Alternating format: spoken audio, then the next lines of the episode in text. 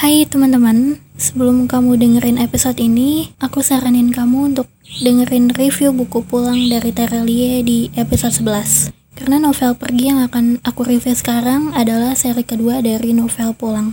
Terima kasih, selamat mendengarkan.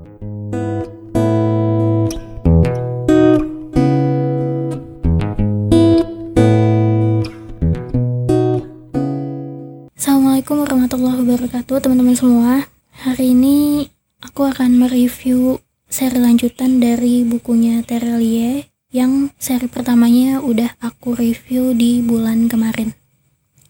Jadi karena buku ini punya tiga seri, maka insya Allah akan aku selesaiin dulu review tiga seri ini, baru pindah ke buku yang lain.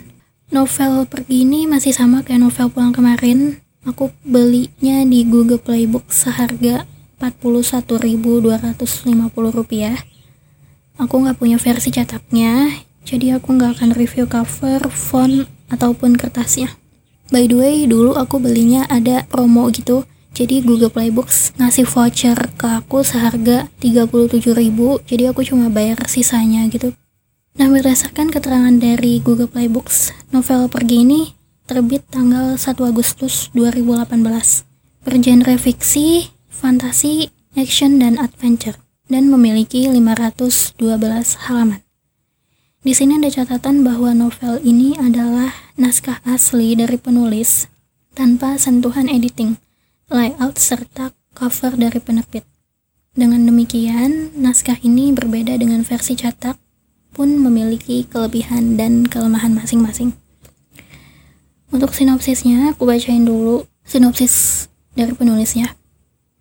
Sebuah kisah tentang menemukan tujuan, ke mana hendak pergi, melalui kenangan demi kenangan masa lalu. Pertarungan hidup mati untuk menemukan ke mana langkah kaki akan dibawa. Itu adalah sinopsis yang dipublish oleh penulisnya di ebook ini. Sekarang aku akan mencoba untuk mengembangkannya. Versi aku ya. Jadi di novel pergi ini masih menceritakan tentang si Bujang atau yang kita tahu nama aslinya adalah Agam tapi hanya sedikit yang tahu nama aslinya itu kayak cuman keluarganya aja yang tahu. Sedangkan di luar itu dia dikenal dengan Bujang atau si babi hutan. Berbeda dengan novel Pulang yang menceritakan tentang perjalanan Bujang membangun masa depan di keluarga Tong di novel Pergi ini menceritakan tentang kebimbangan Bujang dalam mempertahankan keluarga Tong serta akan dibawa ke mana keluarga Tong itu dan perjalanan Bujang sendiri akan ke mana gitu. Kalau di novel pulang, kita dibuat penasaran tentang bagaimana masa lalu kedua orang tuanya Bujang, maka di novel pergi ini lebih intens menceritakan tentang masa lalu Samat, bapaknya Bujang, sebelum menikah dengan Midah, mamanya Bujang. Terus nanti di awal cerita, kita akan dikagetkan dengan kemunculan satu tokoh yang tahu nama aslinya Bujang. Jadi dia manggil Agam, Agam gitu. Dan saat berduel dengan Bujang, dia lebih jago. Karena Bujang kalah. Biasanya Bujang itu nggak pernah kalah, dia tuh selalu menang, tidak terkalahkan lah kalau udah berantem. Baik dengan senjata maupun enggak. Nah berangkat dari situ, kita akan dibuat benar-benar penasaran dengan cerita kelanjutannya kayak, ini siapa sih? Terus endingnya gimana sih? Apakah keluarga Tong akan tetap ada? atau Bujang akan membawa keluarga Tong menjadi lebih baik walaupun sebenarnya nggak make sense ya karena keluarga Tong ini simpelnya bisa kita bilang adalah mafia bahkan lebih-lebih dari mafia gitu ya. Di novel ini juga akan ada sentuhan romance yang berasal dari masa lalu bapaknya Bujang sebelum menikah dengan mamanya Bujang. Dan juga kita kedatangan satu tokoh yang membuat senyum-senyum lah. Tokoh ini bernama Maria. Dia adalah anak dari Tuan Otats, seorang mafia dari Moskow yang diajak bekerja sama dengan Bujang untuk sebuah misi. Dan sebelum menerima misi tersebut, Tuan Otats ini memberikan tantangan kepada Bujang untuk berduel dengan Maria. Jadi kalau Bujang menang, maka Tuan Otats menerima ajakan bergabung dengan misi tersebut. Tapi kalau Bujang kalah, maka gagal gitu dan Bujang menerima resikonya. Nah, ternyata tanpa sepengetahuan Bujang, duel itu adalah duel pencarian jodoh. Jadi si Maria ini mencari jodoh melalui duel tersebut. kalau ada laki-laki yang bisa mengalahkan dia maka laki-laki itu akan dinikahi kayak gitu. Kemudian untuk konflik keluarga Tong sendiri di sini makin berkembang. Bahkan keluarga Tong harus berhadapan langsung dengan Master Dragon pemimpin kedudukan tertinggi di shadow economy. Nah konflik ini klimaks banget menurutku bener-bener menegangkan tapi di novel ini Bujang tidak berpetualang sendiri, melainkan dia ditemani dengan beberapa tokoh dari novel pulang, yaitu White, putranya Franz, guru private-nya si Bujang waktu dulu baru masuk keluarga Tong. Terus juga ada Yuki Kiko, cucu kembarnya guru Bushi, ya itu guru ninjanya Bujang di novel pulang. Dan ada Tuan Salonga, guru menembak Bujang di novel pulang juga. Di pertengahan cerita, Bujang akan bertemu dengan tokoh peran utama di novel Terelia yang lain, yaitu Thomas. Jadi Thomas ini adalah peran utama di novel Negeri Para Bedebah dan Negeri di Ujung Tanduk. Masih karya Terelia. Kayak gitu. Udah sih kayaknya gitu aja kalau dari segi cerita. Kalau terlalu jauh, aku takut jadi spoiler.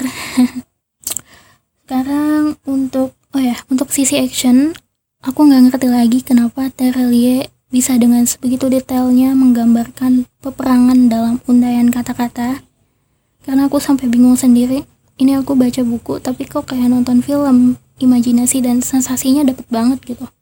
Terus menurutku novel ini juga masih sama asiknya dengan novel yang pertama. Karena narasinya sangat menggiring pembaca, di mana dia membuat kita jadi penasaran. Ini ada apa sih di cerita selanjutnya? Dan menurutku Bang Tere berhasil membuat pembaca tidak bisa lepas dari buku ini. Untuk endingnya juga, beliau selalu berhasil menyajikan ending yang tidak terduga. Pas pertengahan aku baca novel ini, aku kayak menerka-nerka bahwa endingnya akan seperti A, B, hingga C. Tapi ternyata endingnya malah jadi Z. Dan itu menurutku tidak mengecewakan, malah membuatku kembali penasaran dengan seri ketiga dari buku ini. Untuk rating, kalau yang novel pulang kemarin aku kasih 4,7, maka untuk novel pergi ini aku akan kasih 4,3 karena secara keseluruhan aku lebih suka novel pulang daripada yang pergi. Nah untuk teman-teman yang mau baca novel pergi, saran dari aku baca dulu novel pulang, itu wajib ya. Jangan sampai tiba-tiba ujuk-ujuk baca novel pergi gitu, nggak akan nyambung. Bacanya juga harus pelan-pelan, jangan buru-buru, karena walaupun ini hanya fiksi, tapi ini adalah bacaan yang cukup berat. Kisahnya rumit, ditambah alur ceritanya yang maju mundur. Jadi biarkan jalan ceritanya masuk dulu di kepala, dan kalau ada yang kurang ngerti bisa diulang lagi bacanya. Karena tiap kejadian di cerita ini berhubungan dengan kejadian yang lain, jadi saling memanggil gitu loh. Dan kalau miss satu kejadian aja, itu bisa bikin kita gak ngerti di kelanjutan ceritanya. Segitu aja kayaknya review novel pergi dari aku sejujurnya aku pengen banget ceritain detail tentang tiga seri novel ini. Aku pengen ceritain kejadian per chapternya. Karena emang bener-bener seru banget. Tapi kalau aku ceritain nanti kalian gak akan penasaran lagi. Karena udah tahu kan keseluruhannya. Sedangkan tujuanku mereview adalah supaya kalian baca juga bukunya. Entah itu minjem punya temen baca di perpus atau bagusnya ya beli langsung kayak gitu. Jadi teman-teman terima kasih banyak buat yang udah dengerin. Mohon maaf kalau mungkin menurut teman-teman review dari aku kurang bagus atau tidak membantu. Mohon dimaklumi karena aku bukan anak sastra dan aku tidak mahir cara mereview yang baik dan benar. Jadi sekiranya mohon dimaafkan kalau banyak kesalahan dan kekurangan. Oke terima kasih sekali lagi. Sampai jumpa di pertemuan tanpa temu berikutnya. Assalamualaikum warahmatullahi wabarakatuh